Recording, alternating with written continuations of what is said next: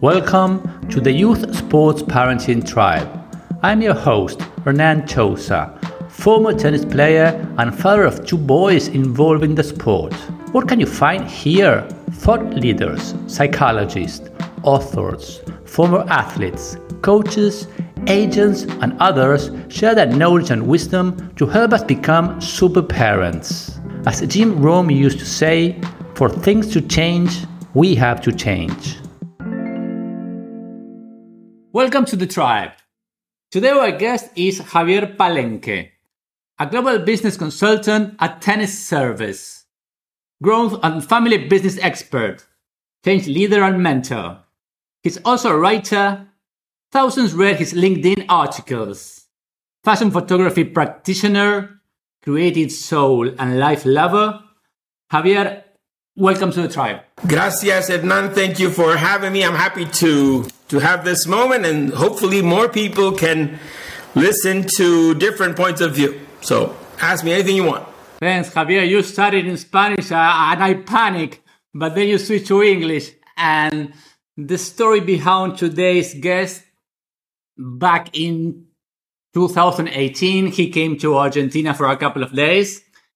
And the former president at that moment was running for the re-election. And as soon as he stepped into my car, he said, This guy can't be reelected. It's impossible. And I said, What? And he said, I listened to two taxi drivers. It's impossible that Mauricio Macri can win the election. There was no clue at that moment that he won't win. And he lost by 10 points. So at that moment, I said, I have to listen more to Javier because he's a wise guy. And my first question is how you get that knowledge of understanding different cultures, different countries, and being in that place? My job takes me all over the world. So I advise people very high in the economic scale and very low in the economic scale. And one thing I've learned because when I go visit somebody, it's for a short period of time. So I learned how to meticulously listen. Now, it's very easy to say listen, but most people can't listen because most people listen to rebuttal. So the moment they try to interrupt you or the moment they say something, they're really trying to validate what they believe they know. So these travels have allowed me to shut up, to be humble, be quiet, and listen, and then understand what it is that is happening. That is why whenever I go to a business, I can tell you how the culture is just by how I see people walk. Because if you pay attention how people walk in a business, you can tell they're rushed, they're not, there's urgency, there's not, they're slow, they're not.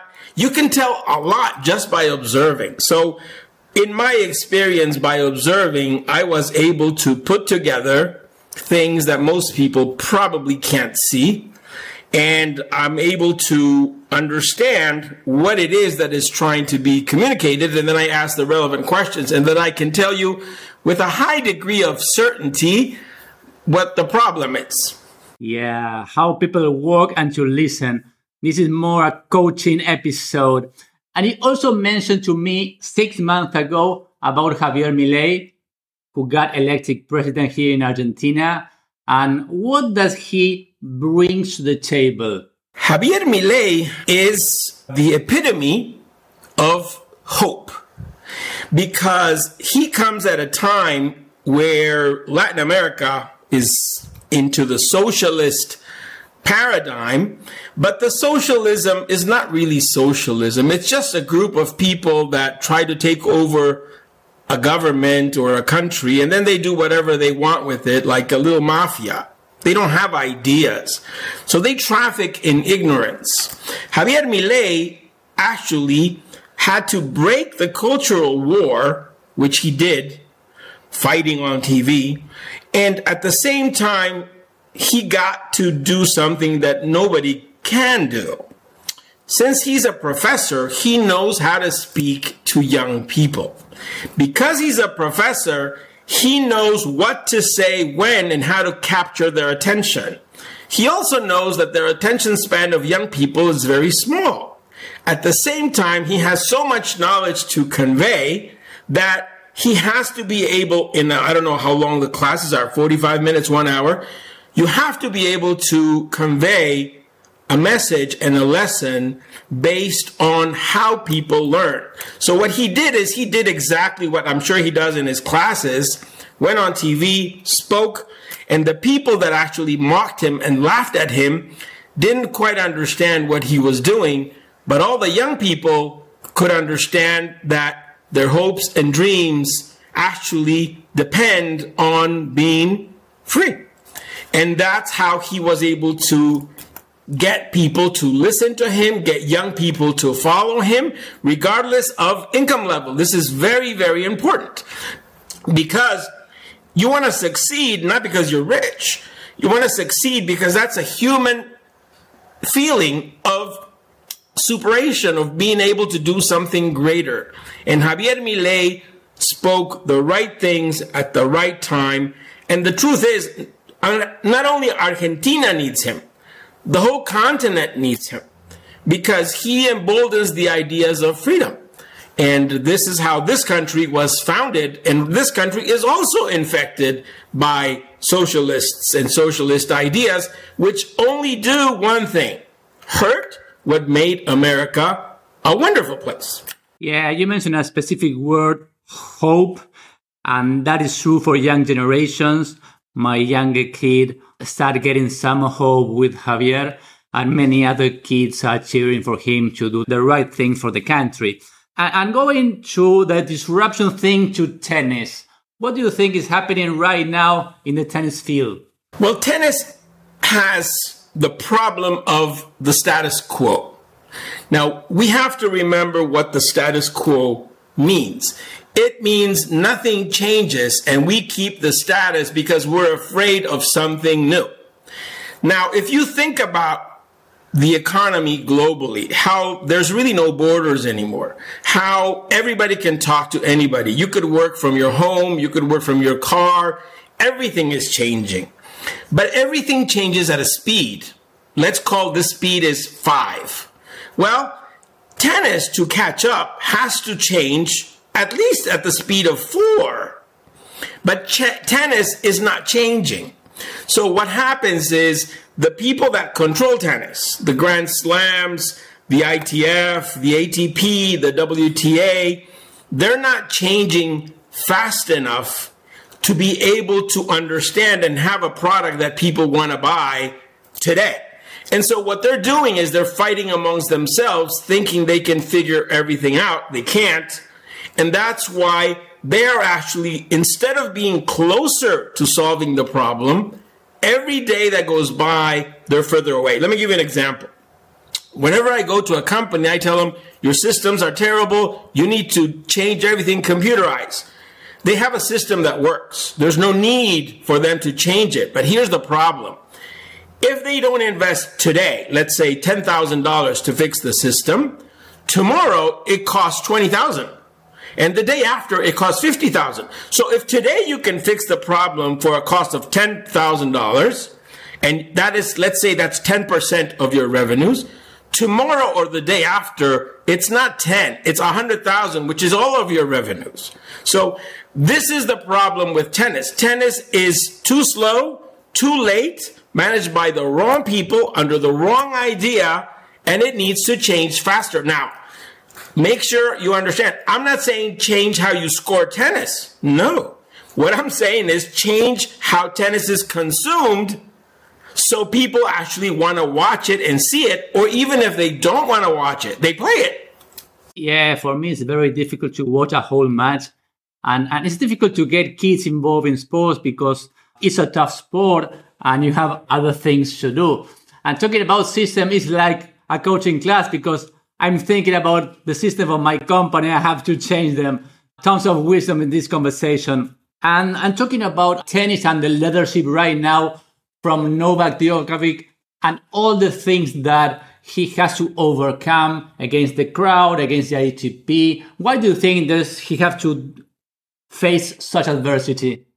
Tennis under Novak Djokovic, he is the one person who could make a big change if he's bold enough.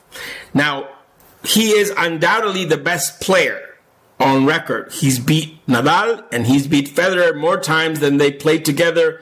He has 22 Grand Slams. He's probably going to win one or two more. He's 36, but is actually two years younger professionally than Nadal, meaning he's four years younger, right? And therefore, he could probably play till 38 and win four or five more. What he has to do is understand his place in history, I think, and that is to be bold and change the status quo. Because the status quo is going to try to stop him by doing all those changes which the ATP is doing right now. They're trying to give, they're, they're doing everything they never did while he was there working with them. And this is, again, the status quo. They don't know how to capture the people and they're trying to do everything possible. So Novak has to use his power, his number one status to actually change the system. And the way you do that, you don't do it because of the players. You do it for the game. Because the game is better than all of us. You see, nobody cares about the player. Personally, I don't care, but I care about the game right? And if there's somebody who plays the game magnificently, I want to go see him because I know how hard it is.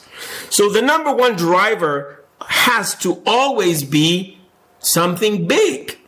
And being number one is big for him. I don't care.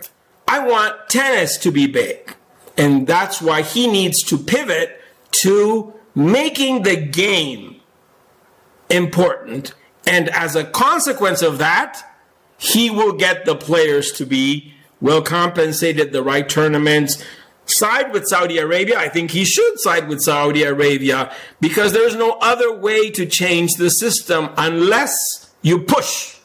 Yeah, caring about the game and all your articles are very focused about how the USTA run tennis. And in your latest article, you have five core principles that most business use to pursue their goals. Can you expand of that? Sure.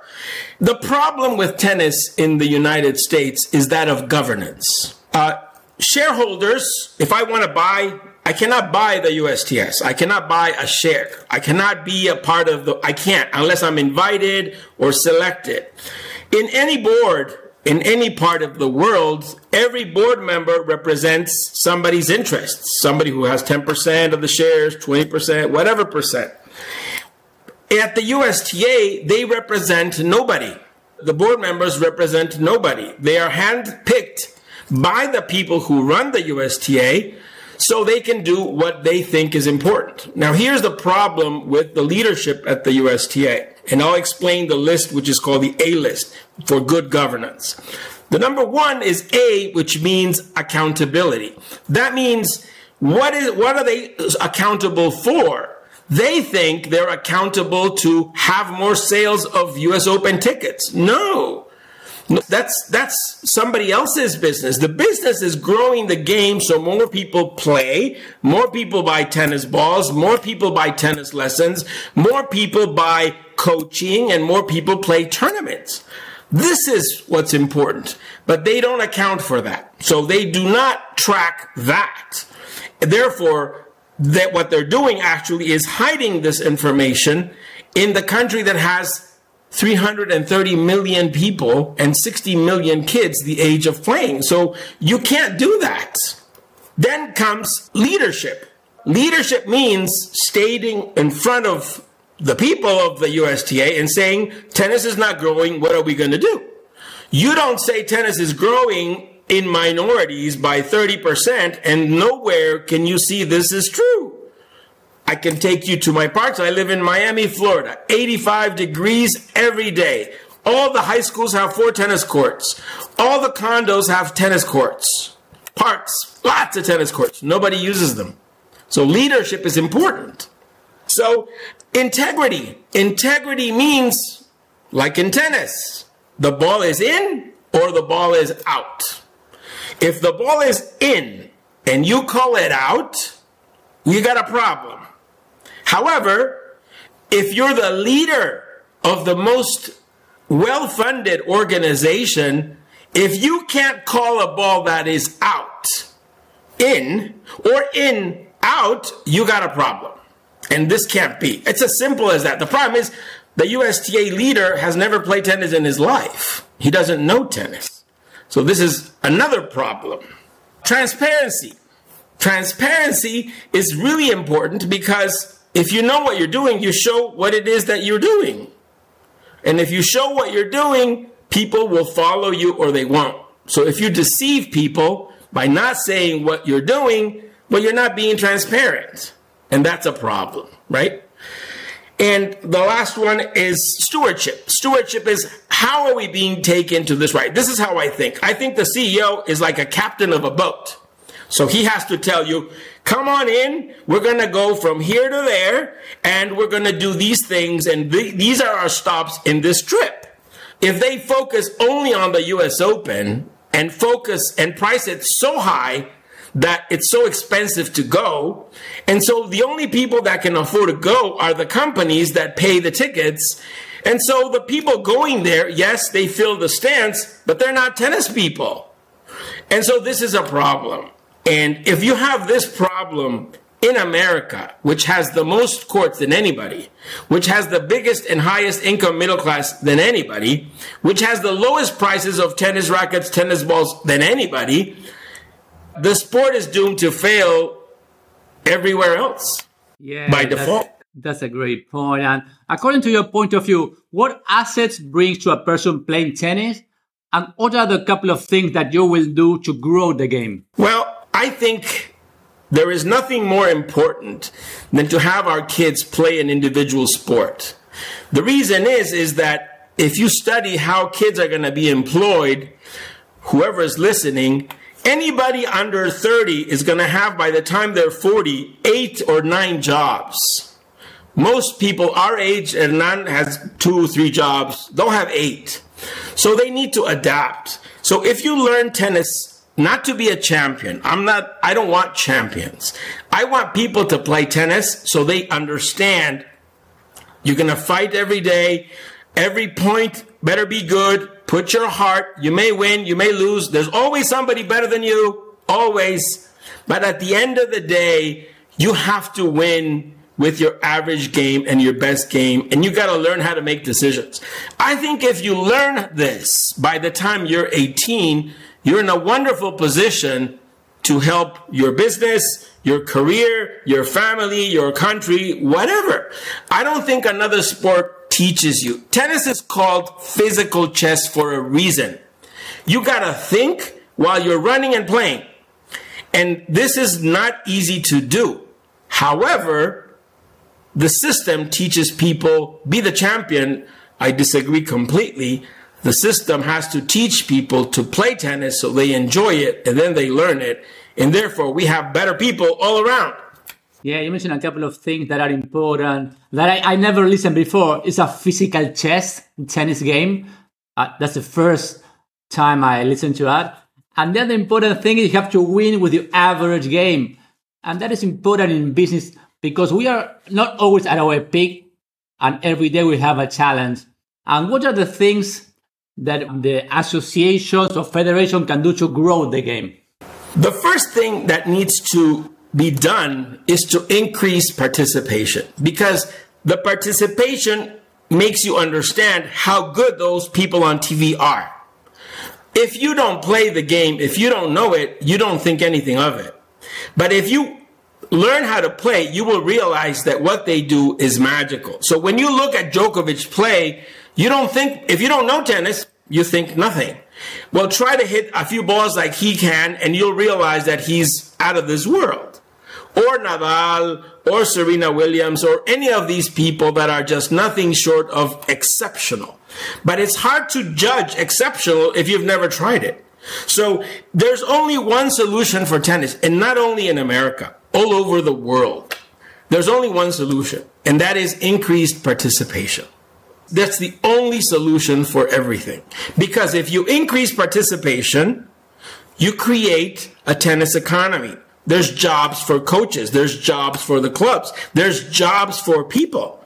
The US Open creates no jobs for nobody. Yeah. Yeah, increased participation it looks very tough nowadays. And what do you think about these sports that compete with tennis like padel or pickleball? Padel is, is a very fun game. It is a good game and it is intense because it's bigger.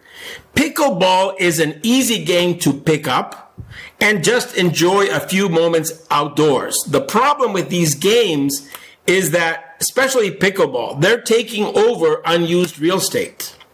And clubs are closing down tennis courts to have pickleball courts. So the problem is, is for tennis is very, very dangerous, which is that since tennis is skipping generations, right? Therefore, a young mom, 35 or under 35, doesn't play tennis, doesn't know tennis, will pick up pickleball, and so will their kids and therefore, tennis becomes even too complicated. Nobody wants to deal with it. And therefore, tennis as a product is being priced out of the market. It is wrongly sold. It is just wrong. And that's why it can't work. This is why the ATP is going to Saudi Arabia to get some money so they could sustain what they're trying to do. No. If we increase the sport in America, you could probably get more people and more tournaments here. Saudi Arabia may have the money, but they don't have the interest. It's the wrong goal. Okay, let's say that you have a phone call, and next Monday you are the USTA CEO. What are the first couple of things that you perform? If I'm the CEO, first thing I would do is I would call for a meeting and make a call all the 17 sections. And I would ask this question for all the leaders. Tell me what you have done that has increased the game in the past 10 years or however long you've been there. Then tell me where do your revenues come from? And if you can answer those two questions and, and then you can conclude, because the conclusion of that question is they don't generate enough money to be able to self sustain. So rather than trying to convince of them, they got to see this themselves, right? That's the first thing I would do. The second thing I would say is the solution is to grow the game and the solution is to increase participation. And the way to do that is to create value for parents. Because if you don't create value for parents, who's going to be your customer? Those people that are too old. So then we got to decide what to do, how to do it. And well, that, that takes a couple of hours to explain uh, value to parents, and you have a, a very similar formula than Milei to hold accountable all the people. And you've been in a new project, writing a new book. Can you tell about what it is about? Yeah, this book, it's called 50 Years in a Cuban Espresso. And this book, which I expect to finish by June, at the during the the COVID, I always try to make a good Cuban coffee like the Cubans do. And they, they usually use a very cheap coffee machine. It costs $5 and they make delicious coffee. I make delicious coffee with the $1,000 Nespresso machine, which doesn't count. So I try to do it right. And, and what I learned is that if you don't pay attention to the details, and we've always been told, pay attention to the details, but that doesn't mean much. Well, I learned that I could never make the coffee the way the Cuban lady that helps us here in our house could make it. Until I realized that I wasn't paying attention to all the details. Sometimes the size of the spoon was correct. The water was cold. Sometimes the water was different. Sometimes I used a different range. I didn't use the same sugar. The point is this if you pay close attention to the variables, to the variables, and then you clearly identify that these variables have variables amongst themselves. For example, if you pick the spoon, sometimes I would pick one spoon, but it wasn't the right specific spoon, right? So if you break down and use this logic of paying attention and break down things in variable, invariable, right, or fixed, right, you will be able to be so smart in the details that nothing can go wrong because you have the ability to think in those two ways and solve any problem you wish. Anything, anything you could solve with this. That's the, the key of the book. Hey, can't wait to read it. And you are very prolific in the writing. For sure, you have a writing process. Can you share it with the audience? Yes, I I write because, and this is a good story to tell. When I became a citizen, I'm from Bolivia. When I became a citizen, I became a citizen in 2002 in Boston, in Faneuil Hall. Faneuil Hall is the Liberty Hall where the Americans were actually congregated to fight the British. So it's a beautiful small hall in Boston. And I was there with a whole bunch of other immigrants, and the judge said to me, You, sir. And I said, Yes, ma'am. What's your name? Javier Palenque. Where do you come from? Bolivia. And she said this to me Remember this day, don't forget this day. Today, I want you to remember, bring the best out of Bolivia to help our country. And if you ever find that we are failing our country, remember today, it means your country's calling you to make it better. So, to answer your question, why do I write? Because I feel that tennis can help a lot of people. I feel tennis is so well funded that it can help a lot of people. And I use it and I, I write as a, as my community service to, because this is an idea bigger than tennis. This is an idea of making our country what it was great. I succeeded in this country. I made a lot of money, lost a lot of money. The point is this. If we don't leave the country better off when we leave, we haven't done our duty. And the reason I write is because I want tennis to be left for our younger people better off than it is today. And my process is every day, what can I do to make that mountain move? Now, my, my kids say to me, You're never going to move a mountain. I say, Yes, you can. Yeah, your kids aren't as persistent as you, and you have a great way of living. And before last question, where can people find you in social media? You can find me in LinkedIn. Uh, you'll see articles. I try to write every day at five in the morning for a little bit. You could also find my articles in Medium, but Medium charges you to read. And, you know, you could text me or email me. If it's tennis, I will always help, no matter where you are in the world, for one simple reason. I've never been happier in my entire life than when I was playing tennis, and I wasn't that good. But I think everybody deserves to feel that because I feel that in business, tennis has helped me a lot in my life. And I don't think that should be exclusive. I think everybody should know. Yeah, in fact, we have to play a couple of sets, Javier, because you're an amazing person. You're kind of a friend to me where I can rely when I have something to ask.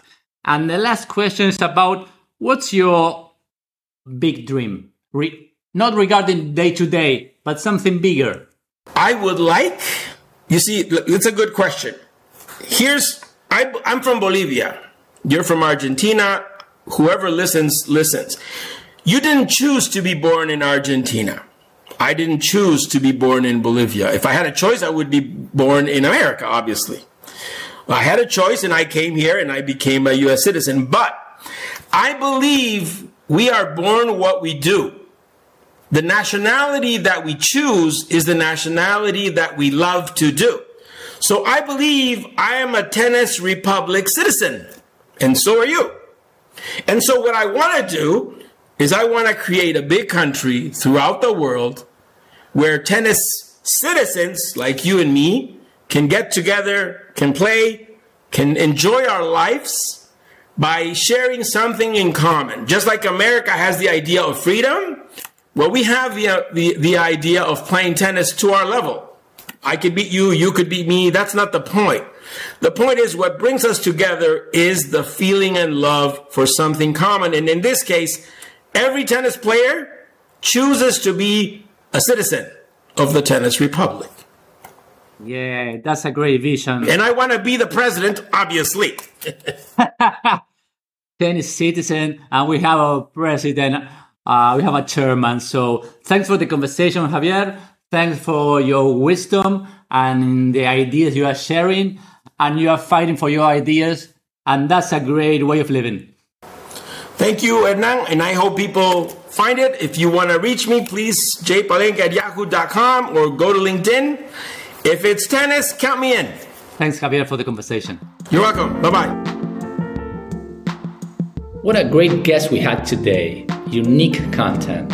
If you like it, resonate with it, or find information in this episode valuable, please leave a review or share it with a friend. See you in the next episode.